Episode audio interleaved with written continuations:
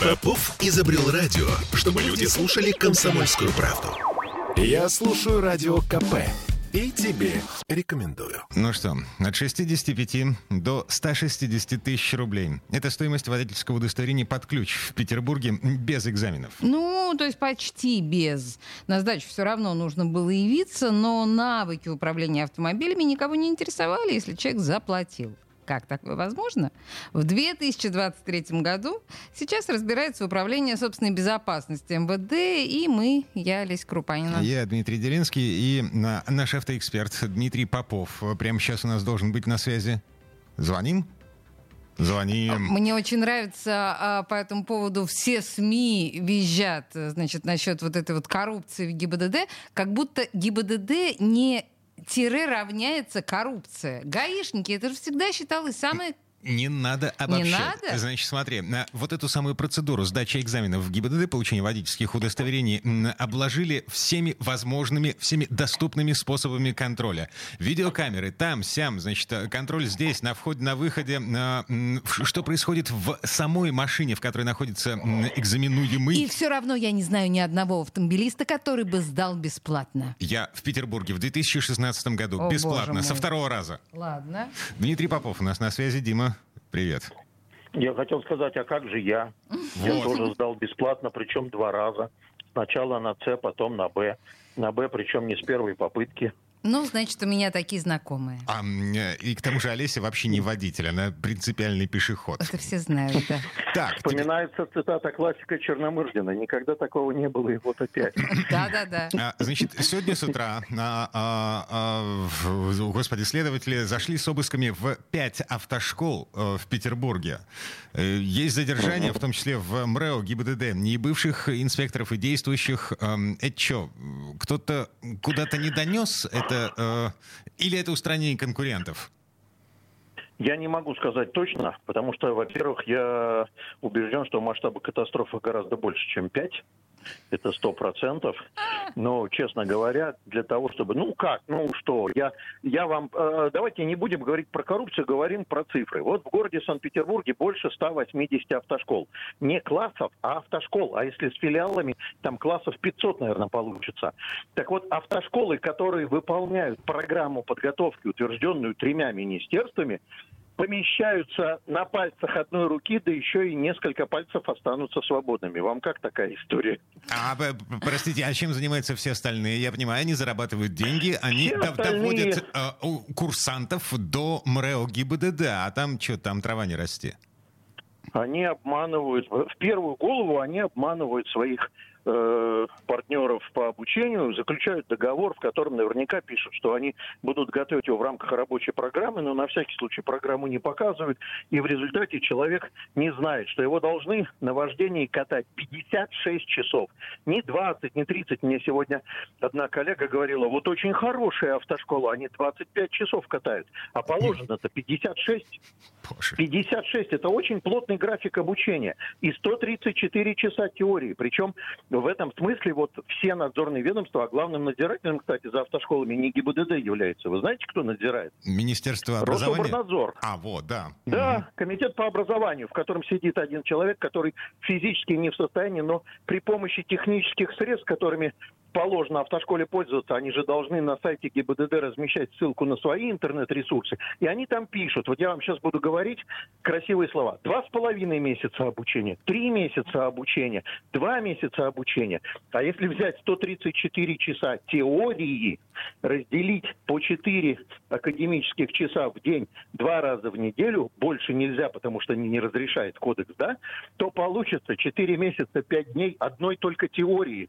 Угу. Одной только теории. Интересная математика. Открыто пишут, они себе открыто пишут на всех своих ресурсах, что мы не выполняем программу, идите к нам. У нас коротко, быстро, дешево.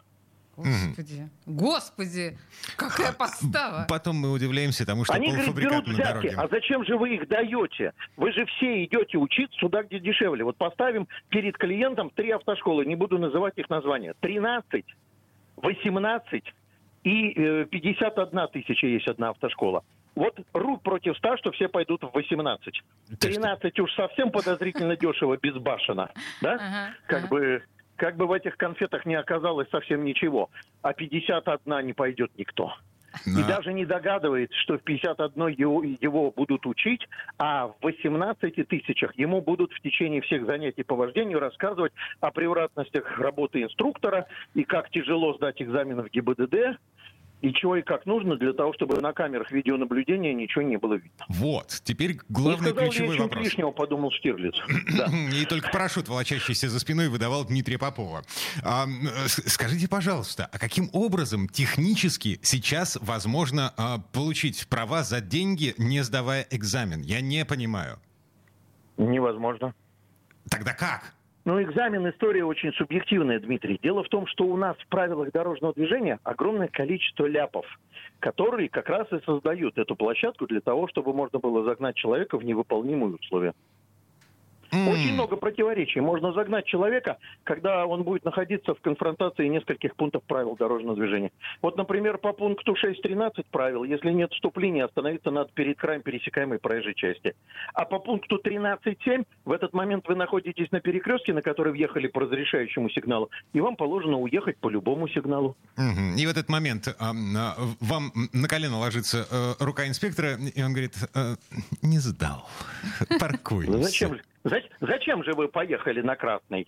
Вы ему говорите, я был на перекрестке. Он говорит, вот по 6.13 вы должны перед краем пересекаемой остановиться. Такая же история с поворотом. За поворотом автобусная остановка. Ученик находится в подавленном э, положении на экзамене. Инспектор, естественно, доминирует. Нехорошее слово скажу, не к вечеру будет помянуто. Поворачиваешь, там за поворотом автобус. Он остановился, выжидает, пока автобус уедет. Инспектор ему говорит, а вы стоите на пешеходном переходе. Хотя все знают, что это не остановка на пешеходном переходе. Но ученик в растерянных э, чувствах, он не, не знает и не помнит, что ему говорили, что сказать. Я уж не говорю о том, что, ну, если он уверенно ездит, если его 56 часов прокатали, особенно если молодой, на 56 часах, вот цирковой медведь поедет на автомобиле достаточно неплохо, честно говорю. Мгм. Я не Учить цирковой надо, медведь. тогда не надо будет платить деньги. Э, б- б- Господи, более того, я начинал учиться водить машину еще в 80-е годы. Меня бабушка заставляла. Вот. А, тем не менее, со второго раза. Вот. Да. Какой-то, как вообще какое-то практически сексуальное насилие и газлайтинг. То, что я слышу, рассказывает Дмитрий, просто возмутительно. Оба Дмитрия Ну, рассказывают про психологически, насилие. психологически эта история очень непростая на самом деле. Я в одной из автошкол, в которой работал, приводил человека в форме ми- милиционера для проведения псих- психологического тренинга, чтобы просто снизить напряженность восприятия человека в погонах. Что, Хотя, его в общем, Бостон должен заметить, э, резиновыми дубинками, надувными э, молотками нет, били? нет, нет. А на людей, которые не, не находятся вблизи служебного положения в погонах, на них погоны и форма давят, в принципе, давят. Хотя, должен заметить, скажу вот тут одну вещь. Мне тут довелось под дверью классов э, на шоссе революции подслушивать, как работает инспектор. Я для себя отметил, насколько он уравновешенно, спокойно это все рассказывает. Ну, теория – это вообще отдельная история. Вот по поводу продажи прав. У нас управлять коммерческой перевозкой, в том числе и такси, может только человек с национальным водительским удостоверением. Да. А получить национальное водительское удостоверение можно только при хорошем знании правил дорожного русского языка, русского языка, потому что там надо читать сложные обороты и предложения. Я сейчас как раз в группе, которая работает над новыми би- билетами, и находить сложные варианты ответов. Если ты не можешь навигатору грамотно сказать, слушай, как это будет ехать, как ты получил российское водительское, а? Где, куда смотрит прокуратура? Почему она не останавливает, не вызывает себе каждый день такси, и в половине случаев приезжает человек, которого навигатор не понимает? Мгм.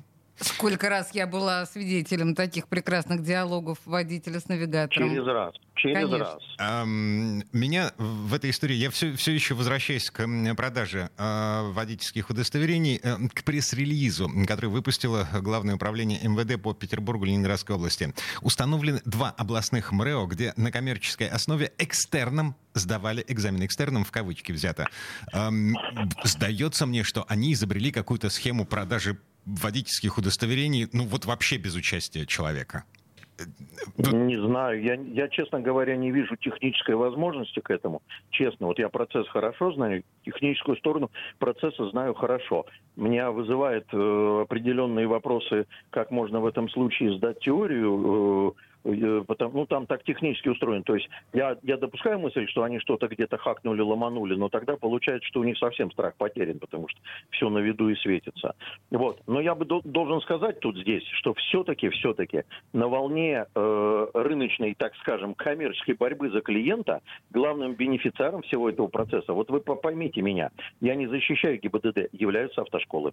Вот mm. рук против ста рентабельность образовательного процесса в автошколе сейчас, вот по состоянию на э, полгода тому назад, я высчитывал по-новому, у меня там формулы есть всякие разные, аренды и прочее, 41 тысяча, если все честно сделать зарплата преподавателю, инструктору и так далее, и так далее, и так далее. Понятно. На 20 секунд у нас буквально эм, на то, чтобы повесить крючок на завтрашнее утро. В 10.03 Дмитрий Попов в пяти углах, э, и снова будем говорить о дорогах. О чем в частности? Да. Ну, поговорим вот об этом отчете о состоянии транспортной системы. Там много интересного, в том числе и некоторые мои опции нашли подтверждение. И эту историю распакуем еще больше и подробнее. Ну и выделенные трамвайные пути на мосту Александра Невского. Окей. До встречи. До связи.